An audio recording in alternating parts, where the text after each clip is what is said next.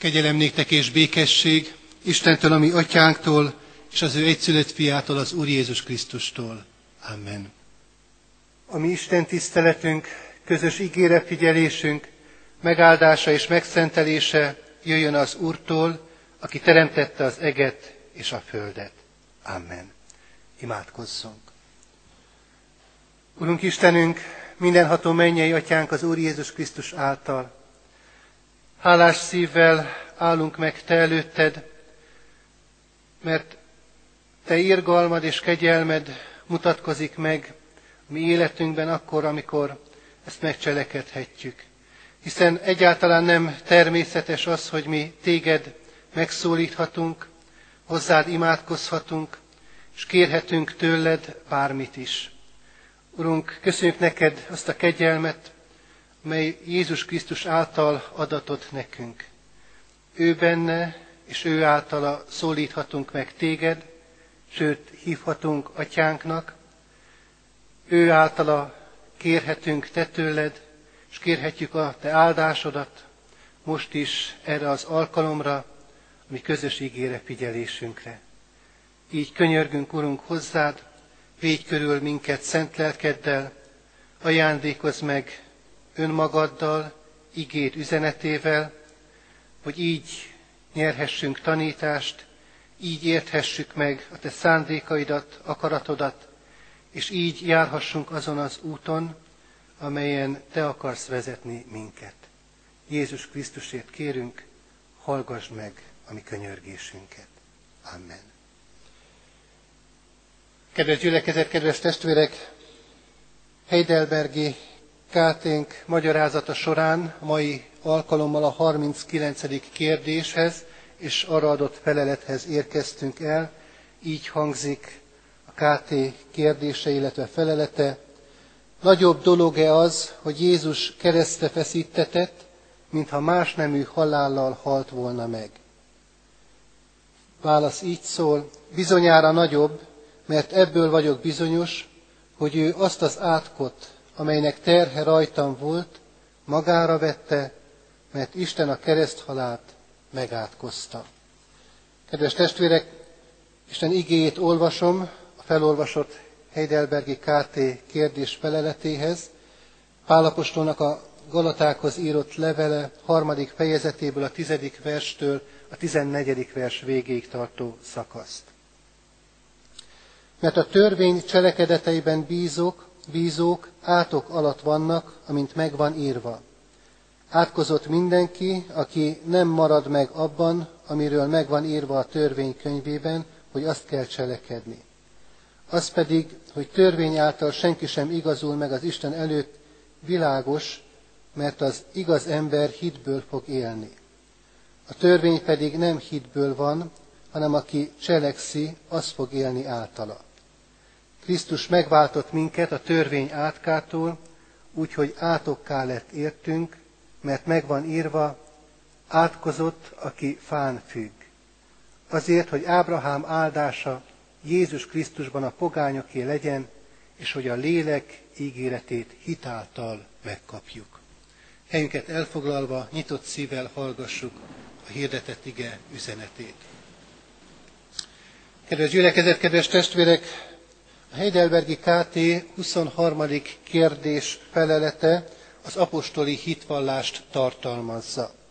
Mindannyian jól ismerjük ezt a hitvallási szöveget, és a 23. kérdés felelet óta ennek a hitvallásnak egy-egy gondolatát, egy-egy mondatát, vagy éppen egy-egy szavát magyarázza, részletezi kárténk. Így érkeztünk el a mai napon a 39. KT kérdéshez, mely Jézus szenvedése kapcsán azt a kérdést feszegeti, van-e jelentősége annak, hogy Jézust keresztre feszítve végezték ki? És hallottuk a KT válaszát erre a feltett kérdésre, hogy igen, van jelentősége. Nézzük meg, kedves testvérek, először ennek a kivégzési eszköznek a használatát Jézus korában. Természetesen nem szeretnék részletekbe menni, hiszen készült film, Passió címmel ezekről a részletekről, ezt nem szeretném most a testvérek elé tárni, de mégis egy néhány fontos információval rendelkeznünk kell ahhoz, hogy el tudjuk helyezni magunk gondolatvilágában azt a kijelentést, azt a tényt, amit Isten igéje közöl, hogy az ő egyszülött fia kereszthalált szenvedett. Nos hát a kereszthalálról a következőt kell mindenképpen tudnunk. Jézus római birodalom korában élt, és a rómaiak a perzsáktól vették át ezt a kegyetlen kivégzési módszert. Amikor ezt az eszközt használták egy-egy elítélt kivégzésekor, nem egyszerűen az elítélt megsemmisítése volt a cél, hanem a megalázás és másokban a rettenet, a félelem keltése. Nem is alkalmazták ezt túl gyakran, nem alkalmazták minden kivégzés esetében, csak kivételes esetekben. Például rabszolgák kivégzése során, különösképpen, hogyha fellázadt rabszolgákról van, volt szó, vagy legyőzött katonák esetében, ez a triumfálásnak volt a jelképe, a legyőzöttség kifejezése, és a harmadik alkalom, amikor ezt a kivégzési módszert alkalmazták, amikor különösen is kegyetlen gonosztevőt akartak megbüntetni, illetve másokat elrettenteni attól, hogy hasonló útra tévedjen. A keresztre feszítés az egyik legborzalmasabb kivégzési módszer volt. A haláltusa akár több napon keresztül is eltarthatott. És talán meglepő számunkra, akik ezt a kérdést alaposan nem tanulmányoztuk, én legalábbis meglepve olvastam erről egy orvosi tanulmányt, hogy alapvetően a keresztre feszített esetében nem a vérvesztesség okozta a halált, nem, nem ez volt a halál közvetlen kiváltó oka, hanem legtöbbször a fulladás. Ugyanis a keresztre feszített, mindaddig, amíg erejéből telt, a lábával emelte meg magát olyan mértékben, hogy egy-egy lélegzetvételhez juthasson. És amikor már a keresztre feszítést megelőző korbácsütések miatt, és nyilván a vérveszteség miatt is, a tűző napon, a sebláz miatt olyannyira meggyengült, legyengült az emberi szervezet, az elítélt teste, hogy nem volt már képes magát a lábával megemelni, akkor legtöbbször ez a fulladásos halál állt be. Jól ismert részlet mindannyiunk előtt a nagypénteki történetnek az a mozzanata, amikor Jézus ott van a Golgotai kereszten, és mellette két oldalt, jobb és bal keze felől egy-egy lator.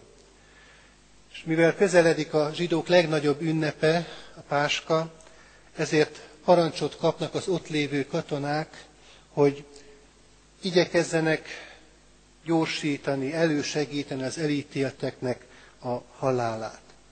És ekkor a még élő két latornak eltörik a lábszárcsontját. Azért teszik ezt, ahogyan az imént ezt elmondtam, hogy ilyen módon lehetetlenné tegyék számukra, hogy lélegzethez jussanak. Jézus tehát ezzel a kivégzési módszerrel ölték meg, egészen félelmetes, fájdalmas és brutális.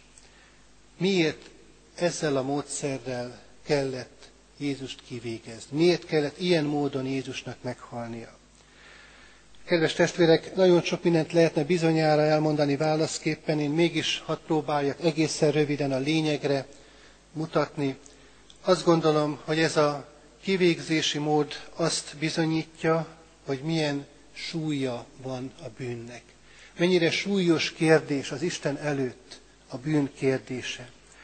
Az ember átka ezáltal lett nyilvánvalóvá mindenki előtt, hogy az Isten egyszülött fiának, aki bűnt nem ismert, védket soha el nem követett, mégis ezeket kellett elszenvednie, hogy ilyen módon szerezzen számunkra váltságot. Másik fontos ok, ami miatt Jézust kereszten végezték ki, az Ószövetségre vezethető vissza. Így olvastuk az igét, Krisztus váltott meg minket a törvény átkától, átokká lévén érettünk, mert megvan írva. Átkozott minden aki fán függ. Ezt olvastuk felolvasott alapigényben. Amikor a mózesi törvényben ezt így megírták, senki sem tudta, hogy ez is Jézusban fog beteljesedni. Így szól ez a régi rendelkezés a törvényben, szó szerint, ha valakiben halálos ítéletre való bűn van, és megölik, és felakasztod azt a fára, ne maradjon éjjel az ő holteste a fán, hanem temesd el azt még azon a napon, mert átkozott Isten előtt, aki fán függ, és meg ne fertőztesd azt a földet, amelyet az Úr, a te Istened áld neked örökségül. Ez a rendelkezés Krisztusban szó szerint beteljesedett. Ő az, aki fán függött, és őt kellett még az éjszaka beállta előtt levenni a fáról és eltemetni, mielőtt lemegy a nap. Hogy meg ne fertőztessék az a föld, amelyet az Úr adott. Ő az az átkozott Isten előtt, aki a fán függ, de nem a maga, hanem a mi halálos ítéletre való bűnünk miatt került a fára, a mi bűnünk miatt lett átkozottá, a mi bűnünk átkát vitte a fára és a sírba. A mi bűnünk miatt vált olyan átokká, hogy még naplamente előtt el kellett temetni, hogy meg ne fertőztesse a földet a bűneink átkával. Kedves testvérek, igen, Krisztus az egész emberi nemzetségen lévő átkot magával vitte a sírba, hogy a föld meg ne fertőztessék többé, hanem megtisztuljon. Egyszer mindenkorra megtisztuljon a bűntől, és annak átkától, a kárhozattól. És itt van az a pont, amit mindenképpen fontos ennek a kérdésnek a kapcsán hangsúlyossá tennünk, az átok azt jelenti az ember életére nézve, hogy elszakadt az Istentől. És ebből az elszakadt állapotából fakadóan kiszolgáltatottá vált. És egyre inkább a halál erői hatnak az életére. Jézusnak van egy története följegyezve az evangéliumokban, amikor egy terméketlen fügefa mellett megy el tanítványaival, és ezt a terméketlen fügefát, ezt a gyümölcstelen fát Jézus megátkozza. És amikor legközelebb arra járnak, akkor a tanítványok döbbenten látják, hogy kiszáradt ez a fa. Nem él már. Tehát a halál erői jelennek meg ott, ahol átok van. Jézus Krisztusnak is ezért kellett meghalnia, mert a mi átkunkat vette magára, a mi bűneinknek büntetését, és ilyen módon vitte fel a keresztfára, hogy számunkra az életet, vagyis nem az átkot, hanem ennek ellentétjét, az áldást megszerezze. Mert élet és halál, áldás és átok így kapcsolódnak össze. Mózes könyvében olvashatjuk, elétek adtam az élet és a halál, az átok és az áldás útját. Válasszátok azért az életet. És itt nagyon fontos látnunk azt, hogy számunkra hogyan adatik az áldás. Jézus Krisztusban az ő Golgotai keresztjére tekintve hit által. Így válhat a mi megátkozott bűneinktől megterhelt életünk áldássá, áldott életté. Így lehet a mi életünk áldó hatalmak oltalmában rejtve elrejtett élet, ahogyan Bonhoeffer ezt megfogalmazta. Vagy ahogyan a 230. dicséretünk 4. és 5. versében énekeljük, áldássá lesz ott az átok, megbékéltet a kereszt, el nem múló boldogságot, békességed ott keresd. Áll a Krisztus szent keresztje, elmúlás és rom felett, Krisztusban beteljesedve látom üdvösségemet. Adja Isten, hogy valóban ezzel a látással, ezzel a hittel legyünk mindannyian megajándékozva, hogy az átok áldássá legyen a mi életünkben, és ne csak Isten áldottai lehessünk ebben a világban, hanem ezeknek az áldásoknak a hirdetői és továbbadói is. Amen. Kedves testvérek, kértek és együtt adjunk hálát a mi Urunknak az ő jóságáért, irgalmas atyai szeretetéért. Urunk Istenünk, hálás szívvel köszönjük meg neked azt, hogy valóban a te fiad által Jézus Krisztusban az átok elvétetett a mi életünkről az ítélet és a halál, és helyette adatott élet, üdvösség és áldás.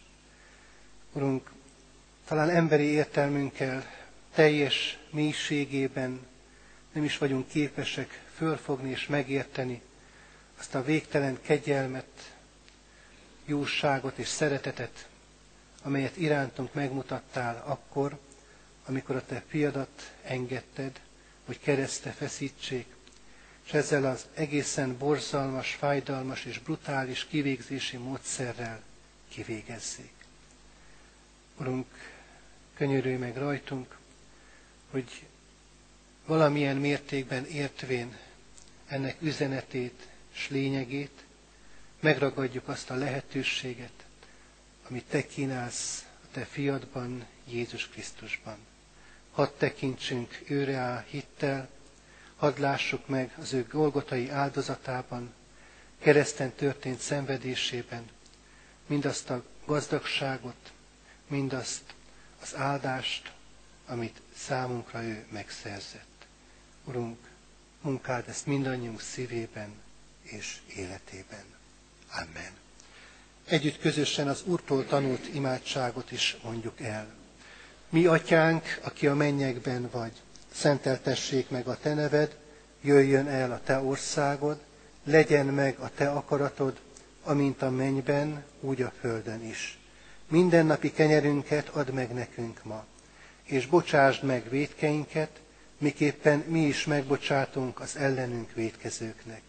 És ne vigy minket kísértésbe, de szabadíts meg a gonosztól, mert tied az ország, a hatalom és a dicsőség mind örökké. Amen. Vegyük Isten áldását.